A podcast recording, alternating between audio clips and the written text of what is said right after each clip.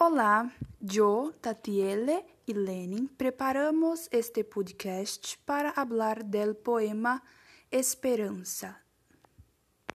La obra a reseñar es el poema de Alexis Valdés Esperanza. El poema fue publicado por primera vez en 21 de marzo de 2020 en la cuenta de Instagram del actor y humorista cubano Alexis. El poema Esperanza fue publicado por Alexis Valdés en un momento en que la pandemia provocada por el coronavirus paralizó a millones de personas en todo el mundo y dejó una secuela de muerte y sufrimiento.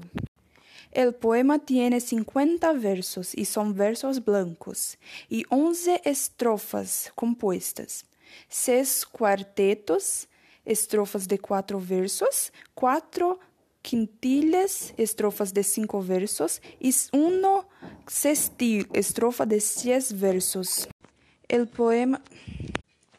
El poema dice que debemos superar los momentos difíciles y lograr una reflexión positiva, haciéndonos mejores hombres, mejores ciudadanos, que el mundo es otro donde los valores y el amor reinan incondicionalmente al próximo, amándonos como hermanos como Dios nos amó.